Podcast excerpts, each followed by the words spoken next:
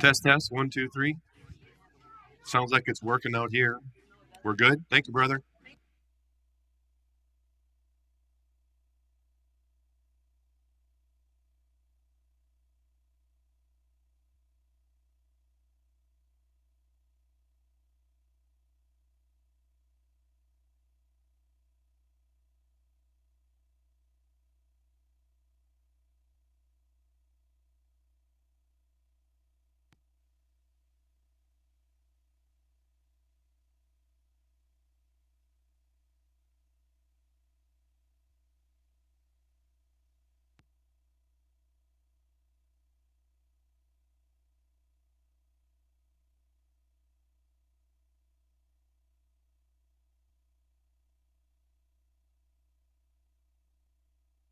All right, good morning, everybody. I have the thumbs up. We are live, so uh, we can get started. Thank you for being here today. And a little different arrangement with the tables. You're nice and snugly close, kind of like you like each other. Is that good?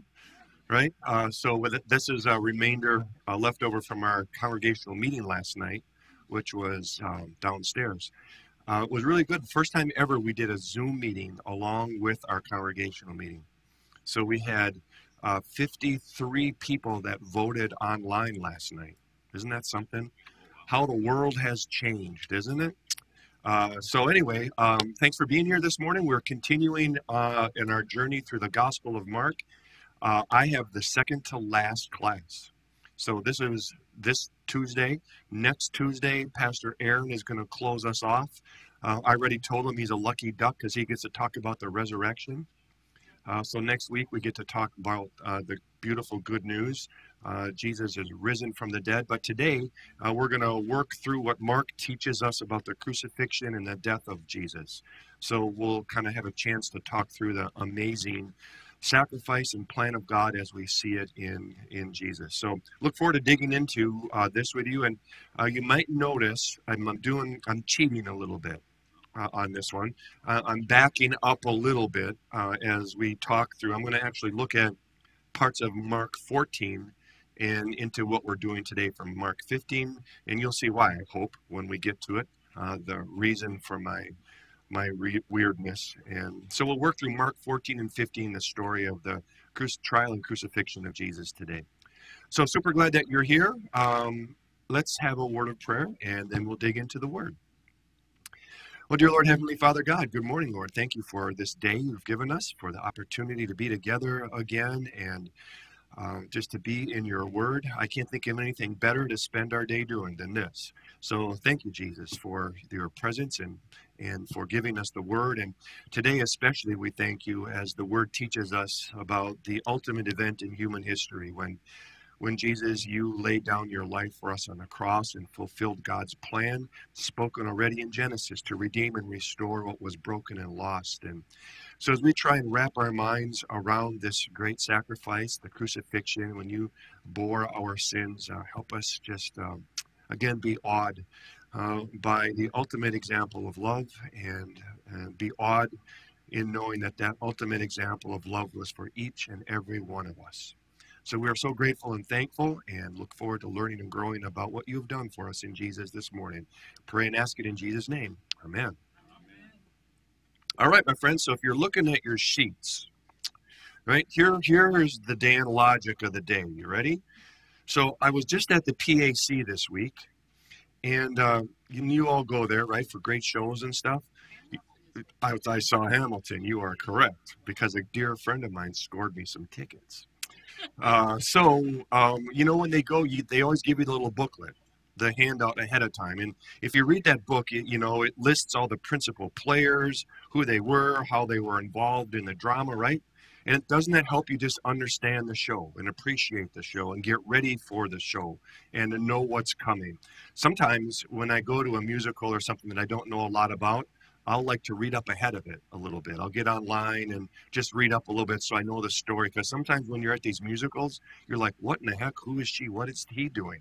Why did that happen? And you know, you're like, what? You know, because you don't always hear the music, you don't always hear the words. Or is that just me? All right, good, good. I'm glad. Thank you. So the point is, if you know the players and if you know the story, if you know how folks are involved, it makes the whole thing make more sense, doesn't it?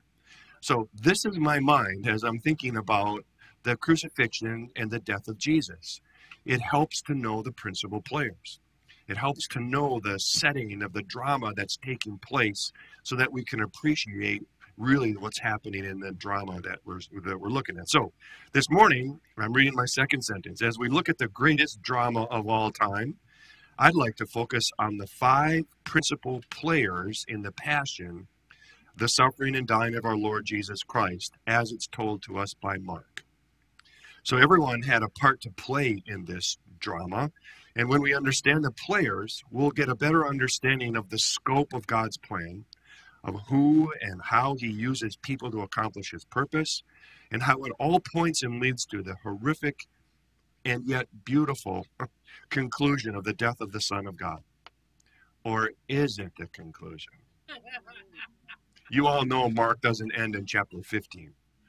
Thank God there's another chapter, 16, which is the real conclusion, the resurrection of Jesus Christ. So today, though, we're just going to talk about the drama that leads to chapter 16, the death and um, resur- the death of Jesus. So First of all, did you know this? If you're looking at your sheets, we're talking about the drama, we're setting the stage, we're looking at the principal players. Did you know that Jesus' trial before he was crucified actually took place in two stages, and each of those stages had three parts? Right? Were you aware of this? Have you ever seen it laid out like this before? So, if you're reading the Bible about the trial of Jesus, you see there were two trials. There was the Jewish trial with the religious leaders, and then there was also the Roman trial, which was Pontius Pilate. And each of those two trials had three pieces. And so I printed that for you, right? The Jewish trial began with a preliminary hearing before Annas, who was the former high priest. All right? So the trial begins with Jesus in the middle of the night before Annas. And it's interesting, isn't it, that, that Annas, even though he wasn't the current high priest, that they first brought Jesus to him, which shows who really had the power. You right? You know what I'm saying? Even though he wasn't in power, he still carried the power. You know, so they bring him to Annas first, and this is reported to us in John chapter 18. Then the second part is after he sees Annas, they bring him to Caiaphas, who was the high priest at the moment. Now, the interesting thing about Caiaphas, if you didn't know this, Caiaphas became the high priest because he married Annas's daughter. Ah, you see how this works? Right? It's not about what you know, it's about who you know, right? So Caiaphas marries the high priest Annas with great clout and authority, his daughter, so that he can become the high priest. But who do you think really was functioning as the high priest? Daddy was. You got it. Daddy was uh, Annas. And so first if he sees Annas, then we know he goes to see Caiaphas, and not just Caiaphas, but the entire Sanhedrin. Now you know what the Sanhedrin is. We'll look at this in a little bit. The Sanhedrin was composed of 71 people that were elected by the officials. It was the, the Pharisees and the Sadducees and the scribes and the elders it was like the ruling company of the Jewish folks. So I always say the Sanhedrin is like our United States Congress, right? You follow me? It was the rulers, the leaders, the elected officials of the Jewish, uh, the Jewish system. So the second part of that trial comes before Caiaphas, who was the uh, Speaker of the House, or the, the ruler of the Sanhedrin. And then the third part was this final action of the Sanhedrin, which terminated this all night session. So there are these three pieces then that happened in the Jewish trial. There are those who argue there was actually a fourth piece to the Jewish trial. If you remember in John chapter 11, after uh, Jesus raised Lazarus from the dead in John 11, you know, it is an amazing thing. And all the people who saw it are completely in awe I mean, wouldn't you? Someone who was dead and buried for four days comes stumbling out with the grave clothes all wrapped on him, and he's alive and well and talking again. And remember, people began to flock to Jesus because of this great miracle. And you remember what happens right after there is a meeting of Caiaphas and the Sanhedrin. And they say, What is this man doing? If we don't do something about him, he is going to kill the Jewish nation. And it's, well, let's just look it up. I, I'm, I'm not doing it justice. Turn to John chapter 11. I need to just let the word speak and stop speaking for it. John chapter 11, verse 45. I think this is amazing. This is long before the long before the this happens in the trial on the last night. John chapter 11 beginning verse 45. Right after the raising of Lazarus it says therefore many of the Jews who had come to visit Mary and had seen what Jesus did put their faith in him. But uh, there always has to be a but, doesn't there? But some of them went to the Pharisees and told them what Jesus had done. Then the chief priests and the Pharisees called a meeting of the Sanhedrin. And they said, What are we accomplishing? Here is this man performing many miraculous signs. If we let him go on like this, everyone will believe in him. And then the Romans will come and take away both our place and our nation. Everybody go like this. then one of them, named Caiaphas, who was the high priest that year, spoke up and said, You know nothing at all. You do not realize that it's better for you that one man die for the people than the whole nation perish. He did not say this on his own, but as high priest that year, he prophesied that Jesus would die for the Jewish nation, and not only for that nation, but also for the scattered children of God, to bring them together and make them one. So from that day on, they plotted to take Jesus' life. So there are those who argue that was the first trial, even though it was long before the actual trial that happens itself. Now, I just want to make sure you didn't miss the irony here. Uh, Caiaphas has this prophecy that one man will die for the nation to unite them all together as one. He was right, but so wrong at the same time.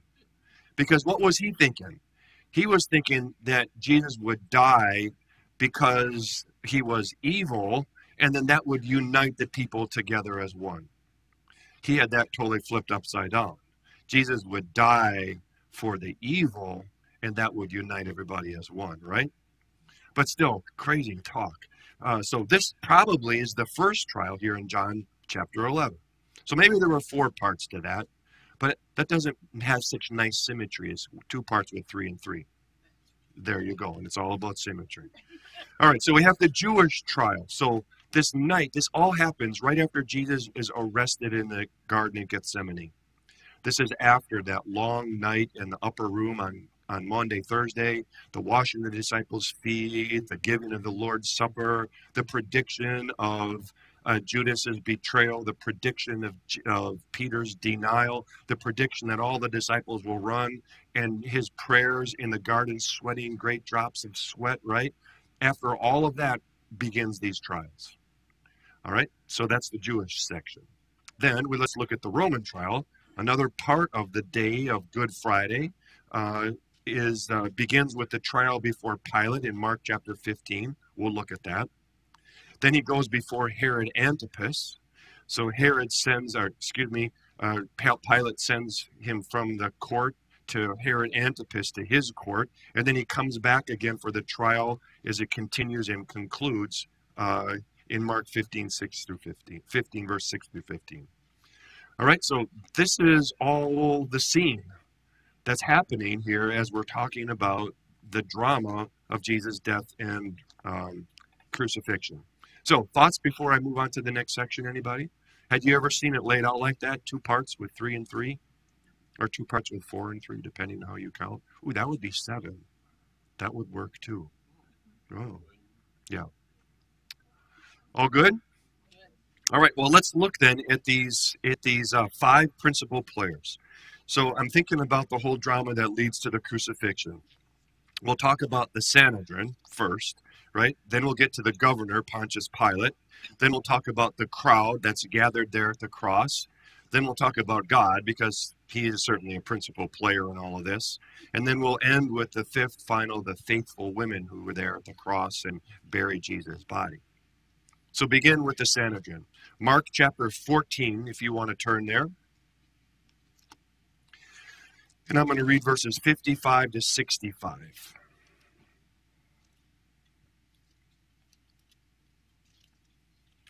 The chief priests and the whole Sanhedrin were looking for evidence against Jesus so that they could put him to death.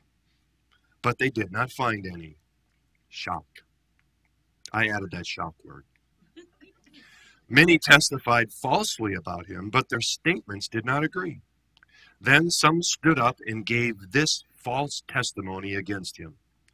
We heard him say, I will destroy this man made temple, and in three days will build another, not made by man. Yet even then, their testimony did not agree. Then the high priest stood up before them and asked Jesus, Are you not going to answer? What is this testimony that these men are bringing against you? But Jesus remained silent and gave no answer. Again, the high priest asked him, Are you the Christ, the Son of the Blessed One? I am, ego eimi, said Jesus, and you will see the Son of Man sitting at the right hand of the Mighty One and coming on the clouds of heaven. Daniel chapter 7. The high priest tore his clothes. Why do we need any more witnesses? He asked. You have heard the blasphemy. What do you think? And they all condemned him as worthy of death. Then some began to spit at him. They blindfolded him, struck him with their fists, and said, Prophesy! And the guards took him and beat him. That's the text. Yikes, the Sanhedrin. The 71 members of the Sanhedrin constituted the Jewish Supreme Court responsible for the final oversight of the religious life of the people. Now, in a night session, contrary to the, their own rules, they had a rule. It was illegal to have a, a, a trial at night. Why is it illegal to have a trial at night? Trials were meant to be in the open, public right? No hidden trials where you can, you know, sneakily, you know, do what you need or get the verdict that you want out of the public eye. There was a rule, a law they had. There shall be no nighttime trials. And yet they break their own law in order to put Jesus in uh, under trial. Um, so they place him on trial. First, now question one: How did Mark speak of their prejudice already as they approach the trial? Did you see verse 55? The chief priests and all the whole Sanhedrin were looking for evidence against Jesus so that they could put him to death. This was not going to be a fair trial, was it? No. could there any possibly way be a fair trial with that kind of word, that kind of a sentence? They were looking for evidence that they might put him to death. They already had their minds made up about him, didn't they? This wasn't really a trial. You know, there was no justice here. No one wanted to hear the other side of the story. No one wanted to hear a defense of Jesus. All they wanted was testimony against him so they would have a reason to get rid of him. Can you hear their bias? It just drips from this sentence. They were looking for evidence against Jesus so that they could put him to death. And they were ready to take any action to do so, weren't they? I have a quote from uh, one of my commentators that I thought was interesting. It said it was not really Jesus who was on trial before the religious institution, it was the institution which was on trial before him. That's always true when an authority which is inherent and genuine confronts those who are self constituted judges. So, isn't that interesting? Really, who's on trial here is not Jesus, but it is those who were putting him under trial and violating the rules and violating the concept of fairness and justice. By their own actions, they condemned themselves, didn't they? Right? By their own actions, they put themselves under trial and found themselves to be guilty. Well, we find them to be guilty because of their actions. Right? So so often when good is under trial, it is evil that is exposed, not good. Make sense? Right? Right, so moving on, question two. Why did these false witnesses focus on Jesus' words about destroying the temple? Isn't it interesting? They couldn't find any false testimony, so they settle on this false testimony that Jesus claimed that he would destroy the temple. Go ahead, Darcy. The temple be that his God himself? That's what Jesus meant. Yeah. Jesus meant the temple was his body. But listen closely what they said. They totally misquote Jesus. They say, I will destroy this man made temple. This is verse 57, by the way. They say, We heard him say, we will dest- He will destroy this man made temple, and in three days will build another, not made by man. Is that what Jesus said? I want you to turn to John chapter 2. Let's look exactly what John said, what Jesus said in John. John chapter 2, verse 19.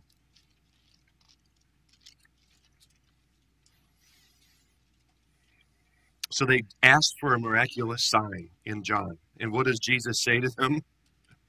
He gives the ultimate miracle, although this went right over their heads.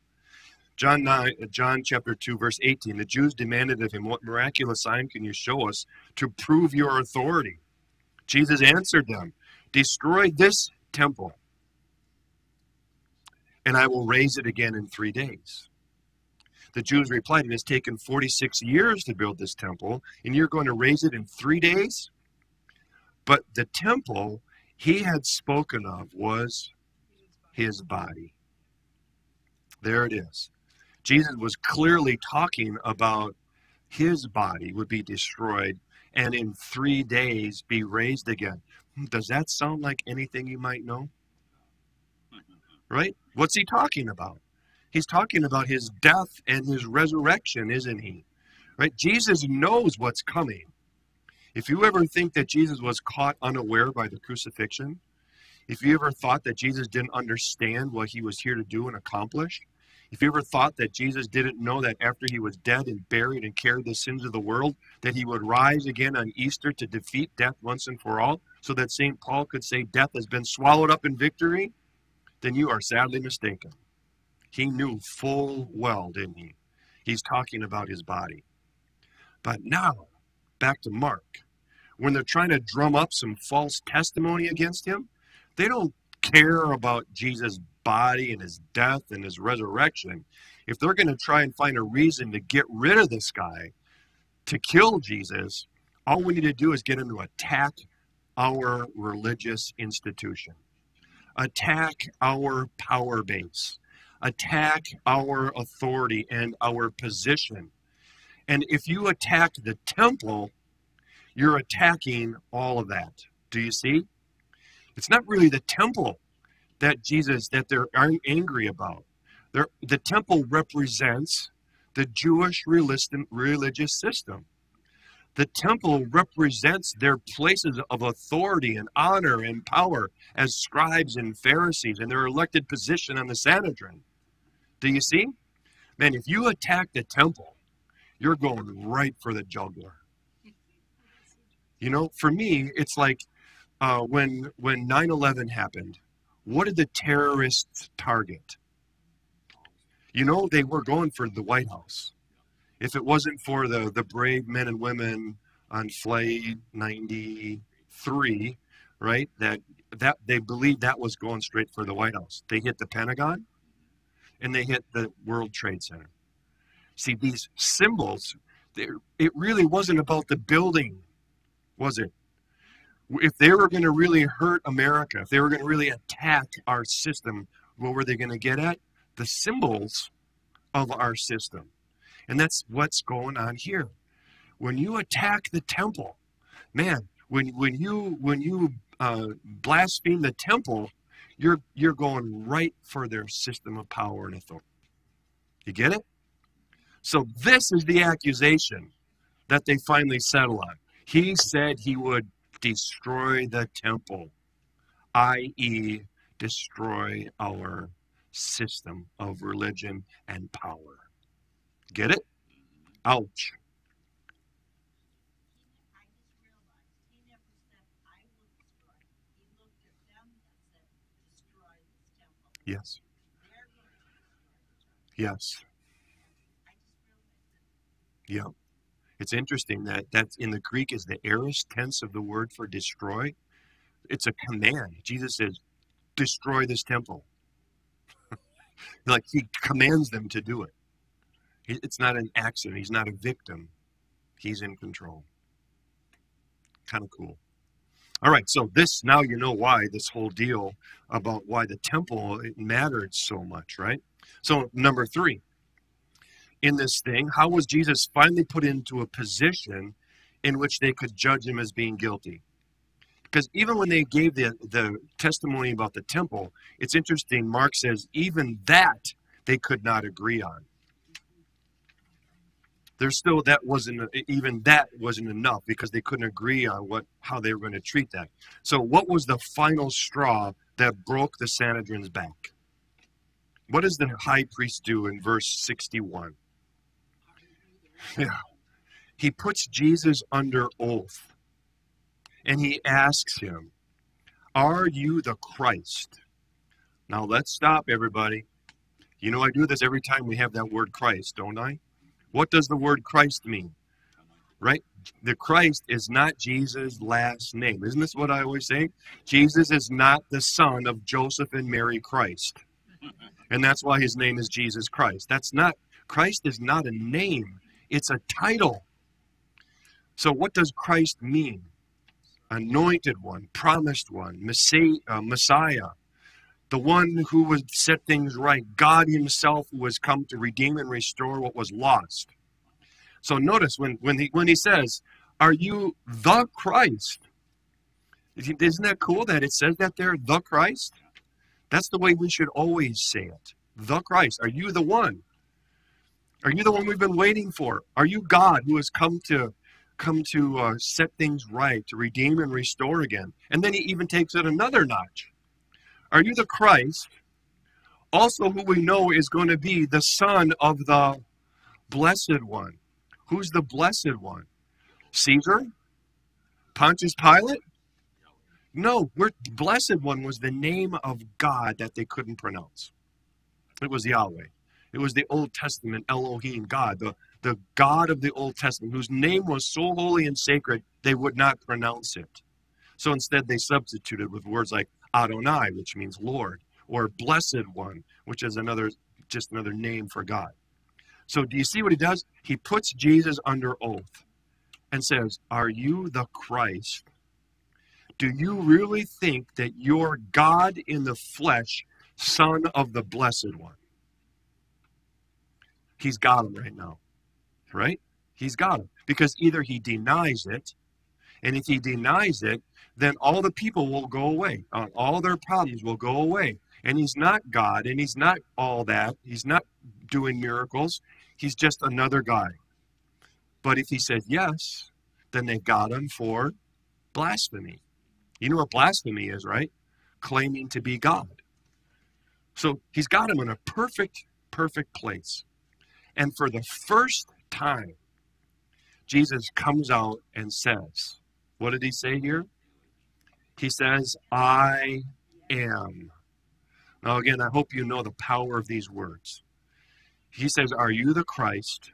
Are you the God, the Son of the Blessed One? And Jesus this time doesn't do what he did so often. He just sort of kind of doesn't answer. He says, Well, let the miracles say. Let the miracles teach. If you don't believe the miracles, believe the teachings. Or now that you've seen, don't tell anybody. Not this time, because now the time has come. Now he says, I am. And notice, uh, again, you heard me say when I read it, the Greek words for this are ego, eimi. Now, you know, eimi all by itself means I am. And ego is the pronoun I. So what Jesus really says here, when you put, I mean, that's bad grammar. You don't need a, a pronoun I in front of the Greek word I am. You don't say I, I am. That just sounds goofy, doesn't it? But Jesus says, I, I am. In other words, when he did that, he made an emphatic statement saying, like, the best way to translate ego eimi is this I, I only am. That's the best translation, literal translation of ego eimi. I, I only am. It's a statement of godness. The, you remember the name of God in Exodus chapter 3? Moses is at the burning bush. And he says, Man, I'll, I'll do whatever you ask me, but if they say who's sending me, what's your name? What, what should I call you? What should I say who's sending me? And you all remember Charlton Heston at the burning bush, right? What do you hear? I am who I am. Tell them, I am is sending you. What's the name of God? I am. Four little letters in the Hebrew, the tetragrammaton, which you sound them out, either make the sound of Yahweh or uh, El, no, not Elohim, Yahweh or it's Yahweh, but Jehovah. Others will, depending on how you point it, it can be Jehovah. Some folks say Jehovah is the real name, not Yahweh. But anyway, I am who I am. So what does Jesus do? Do you think the high priest and the Sanhedrin knows the name of God is Yahweh? Of course they do. They won't even pronounce it. It's so sacred and holy. They said, high priest says, Are you the one? Are you the Christ, the Son of the Blessed One? And Jesus uses the name of God for himself. Says, Yes, I am who I am. I only am. And what does that do to the high priest? He loses his mind. Yeah, he just blows up. He's like, What? I can't believe you just said that. He tears his clothes. Verse 62. And he says, Why do we need any more witnesses? Let's not be arguing about he said this or he said that or he's destroying the temple or he's not. Dest- we don't need another word. You have heard the blasphemy. Now, what are we going to do with it? Let's kill him, they said. Arlo? Okay, now the Sanhedrin found him guilty. Yes. Yes, they could not. Correct. They had no authority to execute the judgment. All they had was the authority to pronounce the judgment. So now they have to go run into Pilate, which drove them crazy. All right, so the first player in this is the Sanhedrin. A bunch of in, hmm, I'm, I'm not saying any words. Oh, and by the way, not only that does he say I am, but I should have said this too. And you will see the Son of Man sitting at the right hand of the Mighty One coming down in the clouds of heaven. That's a direct quote from Daniel chapter 7. It's a prophecy that when Messiah comes, that he will descend from heaven on the clouds and sit in the read it sometime. It's again, it was one of their favorite prophecies of the waiting of the coming of the Messiah. so Jesus just claims he is and then rubs a little prophecy in his face on top of it. Is it any wonder he lost his mind? Go ahead, death? No, no, they weren't allowed to do that either. Yeah, they did it, but they weren't allowed to do it.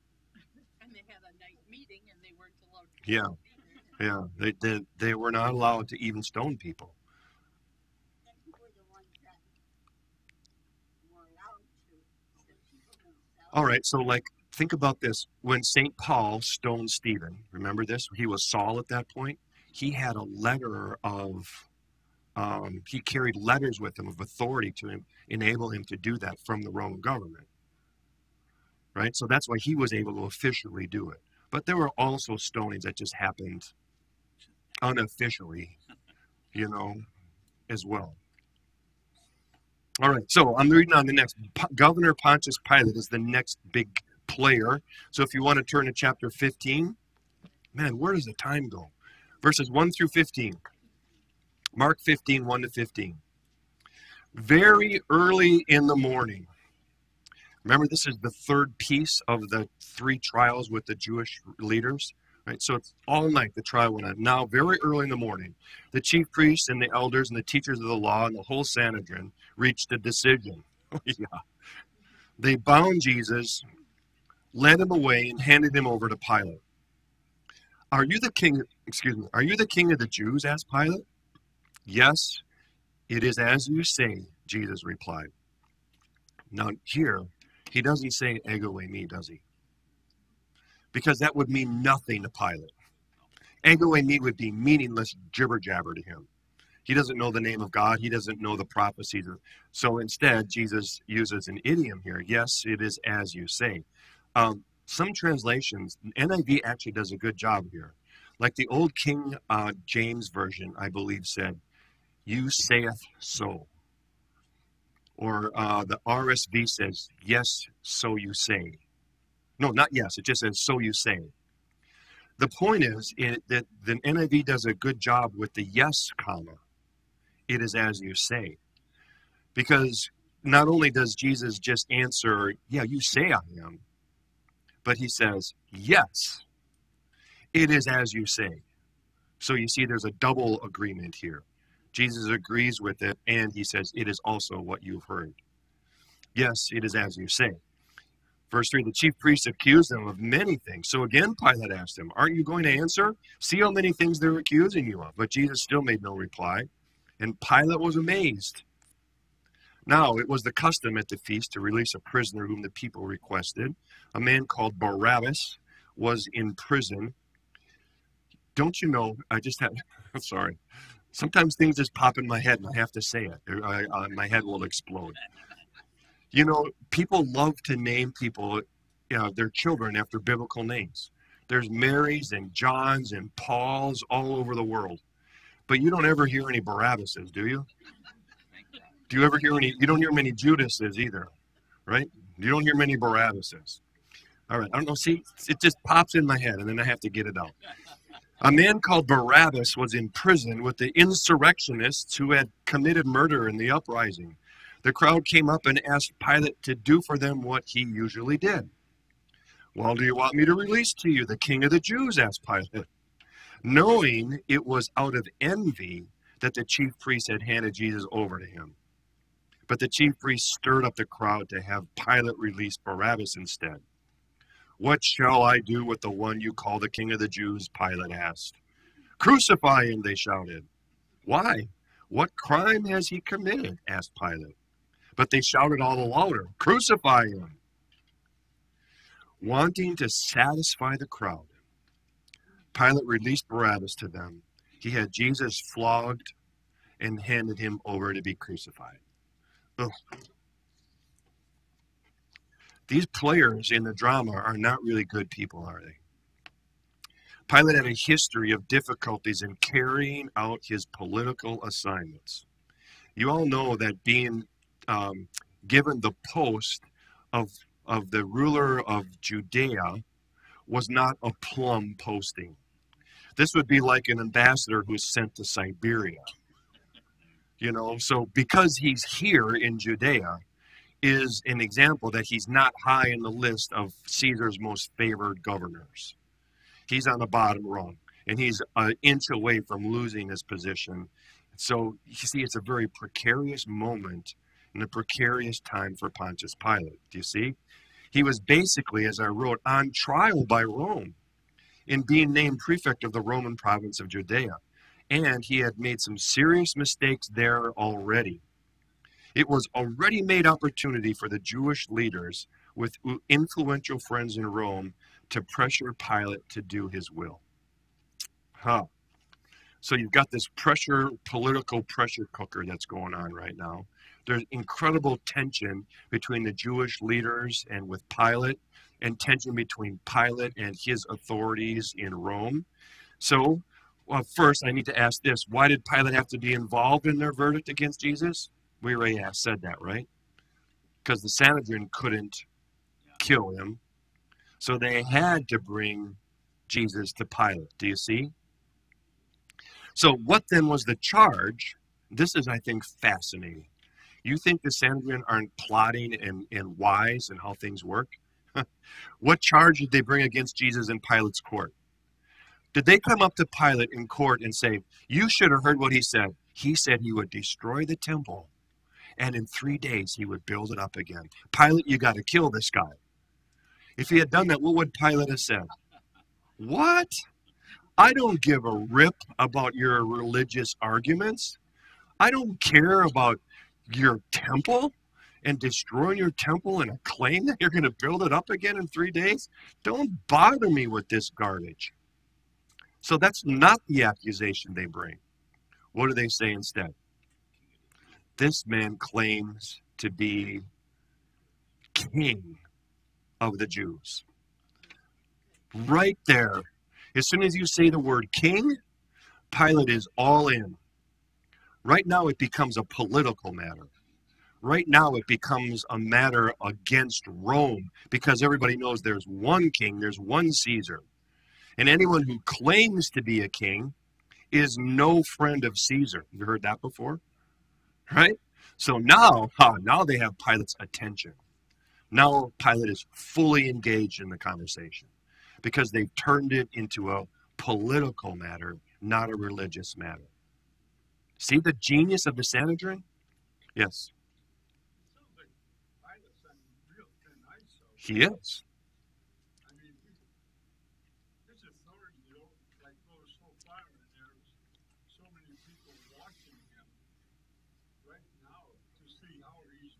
Absolutely. You are so right. And do you know who knows this better than anyone? The Sanhedrin. And they are just playing it like crazy, right? That when they say we have no king but Caesar, anyone who is a you know is a supporting this king is not a friend of they're just twisting the knife in Caesar's heart. If you ever want to read a really good explanation of everything that led up to this, a historical document of there was a, a thing that happened in the temple with the shields.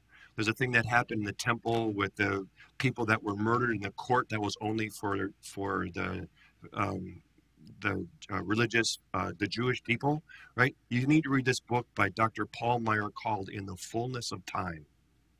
It's in our church library. I know this as a fact, right? In the fullness of time, and he just explains all the things politically that happened to Pilate in Jerusalem that led up to his being so malleable that the Jews could, the Sanhedrin could manipulate him into killing who he knew was an innocent man.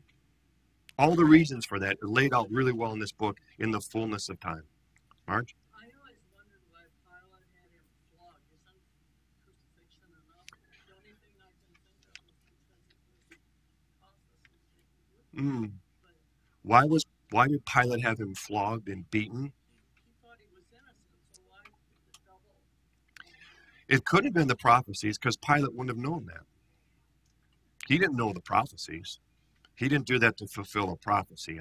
What most people will say is that this was Pilate's way of trying to avoid the crucifixion. Remember, he beats the tar out of him. He's all bloodied and looks like a weak a weakling, and he presents him in front of the people. And you remember what he says? "Here's your king." Take a look at this pathetic, bloody and beaten weakling. This is your king? It's like he's trying to say, just let him go. He's nothing. Just let him go. You don't have to kill him.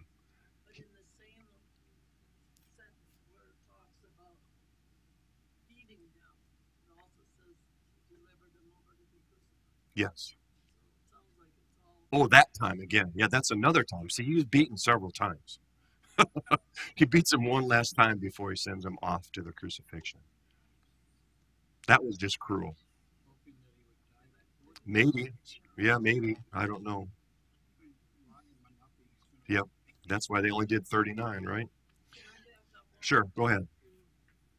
I'm, I'm skipping back, but that, that expression, the son of man, um, that one always, why did he call him? Because that is, again, that's a direct prophecy from Daniel. In Daniel, the Messiah is called the Son of Man. Again, and they all knew this. That they all knew that the that phrase "Son of Man" was a messianic title that went all the way back to Daniel's prophecies.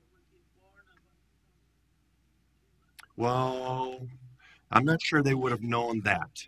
She said that he would be born of a human. It was more just the the prophecy than it was. Well, I don't know. Maybe you're right. I'll have to think about that one. Do you know how much did they understand what Son of Man meant? That I'm not sure. I'll have to think on that one. But what I do know is they knew it was a messianic prophecy that came from one of their great prophets, Daniel. Yep, for sure. Yep. All right, so can you see the Sanhedrin working Pilate? This is where I was trying to go with this. Um, so I'm reading um, my paragraph. Uh, when bullied into ordering Jesus' crucifixion, Pilate had the public notice of the charge. Wait, no, I'm sorry. I'm up above yet, right? Um, am I in question six now? Why did Pilate try to release Jesus? To what length did he go on this? He knew he was innocent. It said right there, didn't it?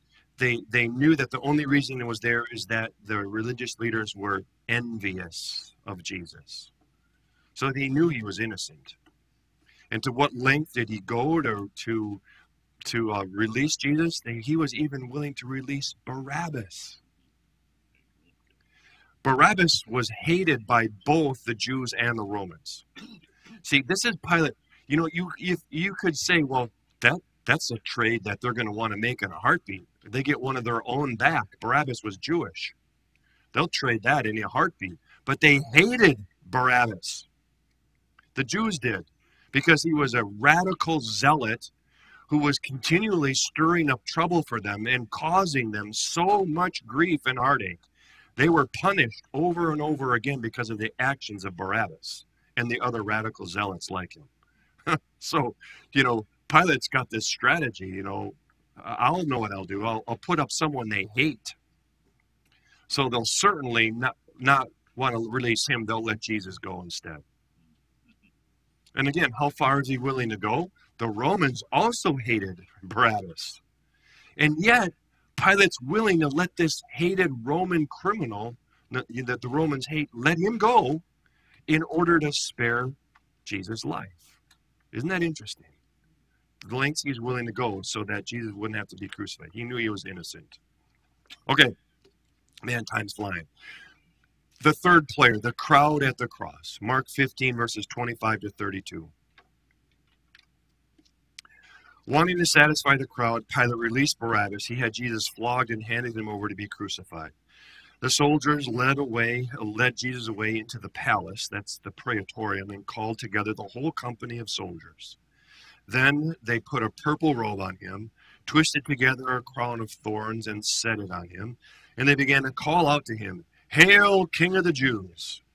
Again and again they struck him on the head with a staff, and they spit on him. Falling on their knees, they paid homage to him. And when they had mocked him, they took off the purple robe and put his own clothes on him. Then they led him out to crucify him. A certain man from Cyrene, Simon, the father of Alexander and Rufus, was passing by on his way in from the country, and they forced him to carry the cross. They brought Jesus to the place called Golgotha, which means the place of the skull. Then they offered him wine mixed with myrrh, but he did not take it. And they crucified him, dividing up his clothes. They cast lots to see what each would get. It was the third hour when they crucified him.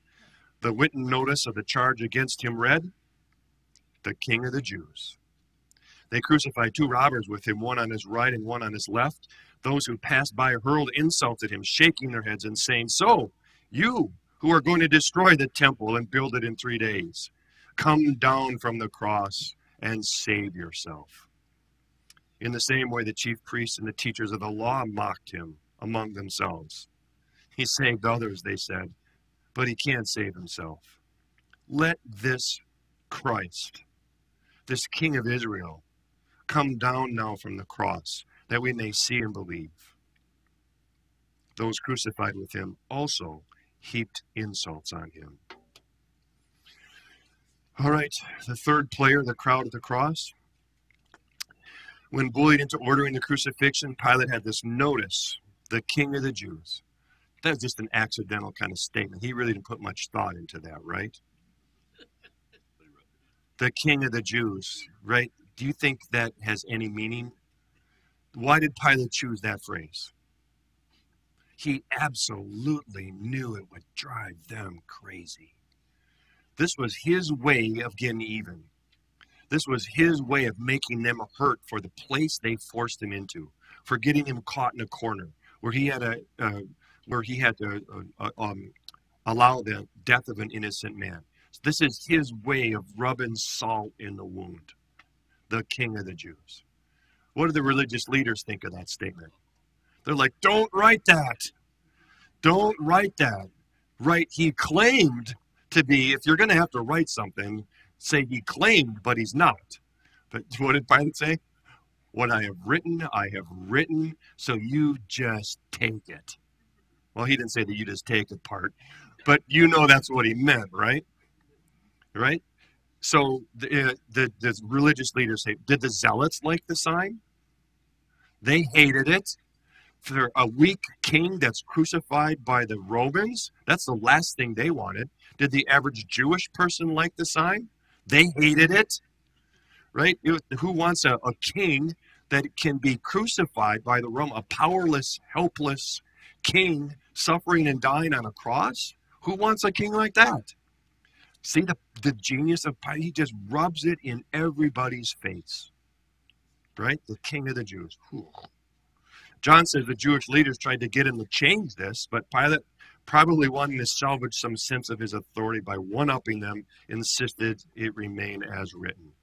So I think we talked about the effect that the notice had on the passerbys, drove them crazy. All right, let's look at the fourth player, God Himself, Mark chapter 15, this, these few verses. At the sixth hour, darkness came over the whole land until the ninth hour.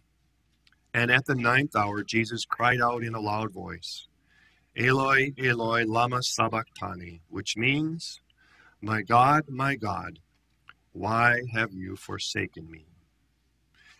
You might think, why did I say God is a player in this drama? That uh, the words here that Jesus offers also say something about God the Father, don't they? right? What had God the Father done at this moment? Forsaken Jesus. Turned his back on Jesus, turned away from Jesus. We need to understand what this really means, right? The setting in which Jesus suffered was dramatic. From noon until three, the daylight was darkened. From out of the darkness came the voice of Jesus crying out these words from Psalm 22 My God, my God, why have you forsaken me? These words were predicted hundreds of years before that this would happen. Nine, what was the eternal Son of God experiencing in that eternal moment on the cross? Total separation from God, which he had never experienced ever before, which, by the way, you have also never experienced. It's total separation from God. The sin bearer at that moment on the cross Jesus is carrying the sins of the world, all the sins of every person. Or let's just get even more real. He's carrying your and my sins. He is the sin bearer for all people of all time.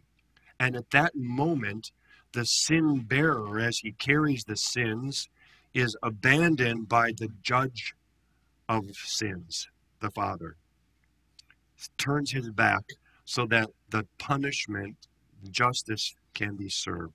It's a moment, isn't it? It's a moment. That's the moment that Jesus suffered hell. All right? That moment. You might think, you know, when we say he descended into hell on the third day, right? You know, in our creed, that he, when he descended into hell, that that's the moment he suffered in hell. Not true. The descent into hell is a victory descent. What do I always say? He went to hell to go, ha, ha, ha, ha, ha. You lost, I win. right? But hell for Jesus was that moment on the cross when everyone turned their back on him, even God the Father. That's the Son of God suffering the agony of the crucifixion. All right, Marty, do you still have your question or did I pass it by? You answered it. My question was about hell. Did Jesus go to hell? Um, and, and then go back, back, up to be crucified? No. He suffered hell that moment on the cross. So when he descended into hell later, victory had already been won. The sins had already been paid for. The price had been paid in full. So he doesn't go down into hell to suffer more because it's already been done. It's been accomplished. He's already said from the cross, It is finished. Right? So his descent into hell is not further suffering, it's to proclaim victory over death and the devil once and for all. Sure. So um, uh, he experiences in that moment the the hell that you and I deserve to suffer, but never will, because he did it for us. Can I just say that again, everybody, so that you can just let that sink in?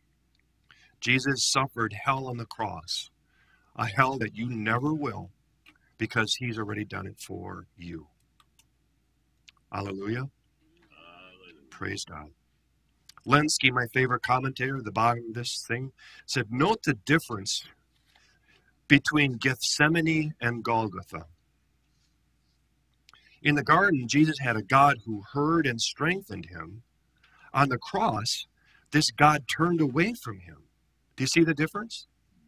Jesus was made sin for us and was made a curse for us on the cross. In the garden, Jesus wrestled with himself and brought himself to do the Father's will. On the cross, he wrestled with God and simply endured. Death was the penalty for the sins of the world. Thus, there had to be this forsaking of the dying Savior in connection with his death. When this had been endured, Jesus could cry, It is finished, and yield his spirit into his Father's hands as a ransom for many. And when Jesus said, Father, into your hands I commit my spirit, what did the Father do? Welcomed him back. The price has been paid, the punishment has been endured, and now he is back again. And that leads us to the last, fifth part here the faithful women. Mark 15, verse 40 to 47. Some women were watching from a distance. Among them were Mary Magdalene, Mary the mother of James the younger, and of Joses and Salome.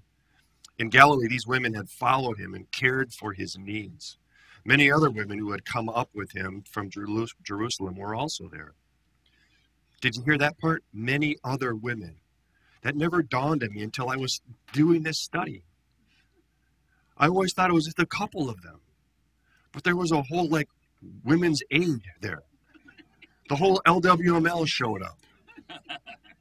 Verse 42 It was preparation day, that is, the day before the Sabbath. So as evening approached, Joseph of Arimathea, a prominent member of the council, who was himself waiting for the kingdom of God. Again, what a statement that is. All right, and he, he went boldly to Pilate. What a gutsy act that was. And asked for Jesus' body. Pilate was surprised to hear that he was already dead. Summoning the centurion, which centurion do you think he, he was summoned? The one who stabbed that spear into his lung and heart. Summoning the centurion, uh, he learned um, that this was already so, and he gave the body to Joseph. So Joseph bought some linen cloth, took down the body, wrapped it in the linen, and placed it in a tomb cut out of rock. Then he rolled a stone against the entrance of the tomb. Mary Magdalene and Mary, the mother of Joses, Jose, was there when he uh, where, saw where he was laid. So the women who cared for Jesus' needs in Galilee and watched in sadness at the cross had to stand aside while someone with more influence, Joseph of Arimathea, a member of the Sanhedrin, surprisingly stepped forward to acknowledge Jesus and to arrange for entombment of his body. What if the women had gone to Pilate and said, Can we have his body? A, they never would have even got to talk to him. That would not have happened. They would not have had an audience. Because why? They were women. But a member of the Sanhedrin, see, a member of the ruling council could get an audience with Pilate and have this request so that the body could be uh, taken from the grave and laid in a stone tomb in which no one had ever been buried before. How? That's a prophecy fulfilled from the Old Testament. See how God's working here? Right? John tells us that Nicodemus, who was also another member of the Sanhedrin, had carried his own private investigation of Jesus, joined Joseph in the hurried procedures. So remember we talked about the Sanhedrin, a bunch of creeps? There were some folks who were members of the Sanhedrin who were wrestling with the idea that Jesus was the Messiah and maybe believed.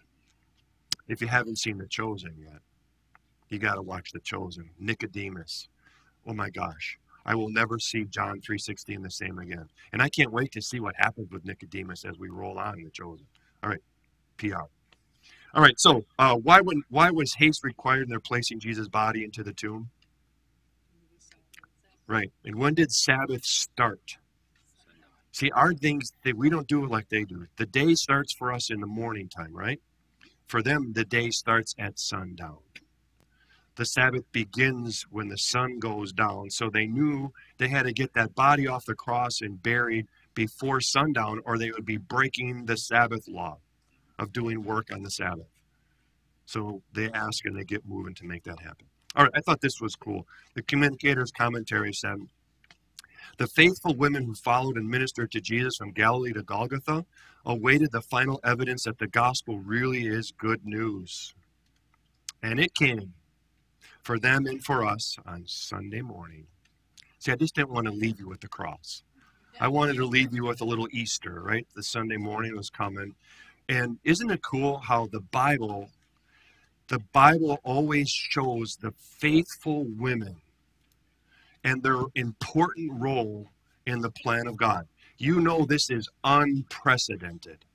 I dare you to read the Quran and find one good thing that's ever said about a woman. You won't see it. You just won't. Right? This is unprecedented that women were held up in such high regard. All right, I'll go here, Arlo. I find it so hard. I have s- some Catholic friends, and you try to explain to them. And Jesus said it is finished. Everything is finished. They still believe they have to do something. Yeah. Mm-hmm. That's the blessing of being Lutheran, right? We believe what the Bible says. We're saved by grace through faith, not by works, and it is finished. Richard?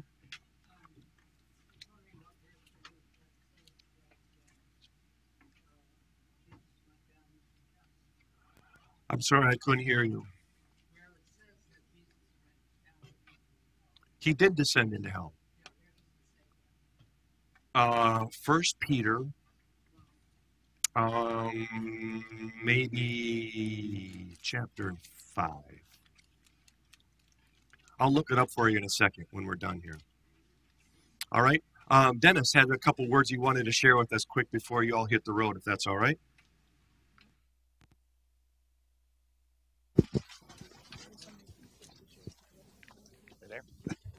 Good morning, church.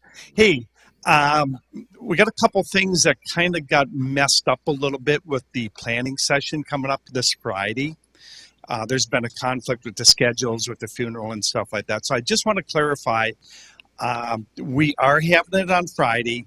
The time has been changed from 1.30 to 3.30 though. Uh, to be able to accommodate those that are going to be attending the funeral and stuff like that. So uh, it's going to be over in N4 which is kind of right across the road here. Uh, so uh, we'll, we'll use that room for the planning session. So the other thing, it'll be starting at 1.30 and finishing at 3.30. No, no. You said it was gonna be at three thirty. You said it's gonna be at three thirty. 1.30 to 3.30. Yeah. You said three thirty. Did I? You. Thank you. Be one thirty. Yeah. Is it real? 1.30 to 3.30. It ain't going to change. No change. Okay. uh, the other thing is, is there is a group that's going to Farm Discovery Day this coming up this Friday. There's going to be a about a dozen leaving. If you still want to uh, join the group, uh, Leon is going to kind of be leading the pack with Arlo here. And pardon? Thursday. Boy, I am just like I am. I'm so messed up. It's like we just got back from vacation and just like okay. So Thursday. Yeah, I won't take off anymore. So, uh, but Thursday. So, uh, you can join them. They're going to be meeting in the parking lot on Alice Street at 10 o'clock and leaving from there. So, uh, that's where the group is going to sort of drive out together out to the farm discovery days on Thursday. Uh, no, we're pretty much matched up for pairing up people that needed uh, rides and stuff like that. So um, Leon is going to be taking a couple of three others along with it. So, so anyways, you're always welcome to join. I have uh, directions in the menus here for the people that are going to be going. Now, menu is like awesome. So, thank you, everybody. Thank you, Dennis. And Dennis, I'll just say, with uh, us doing Barb's funeral lunch, for people that wanna go to the meeting at one thirty, that will be fun. That'll be fine. Because we're That's gonna, kind of what we were hoping for. yeah, so. Cool. We're all right. Thanks, everybody. Blessings on the rest of your day.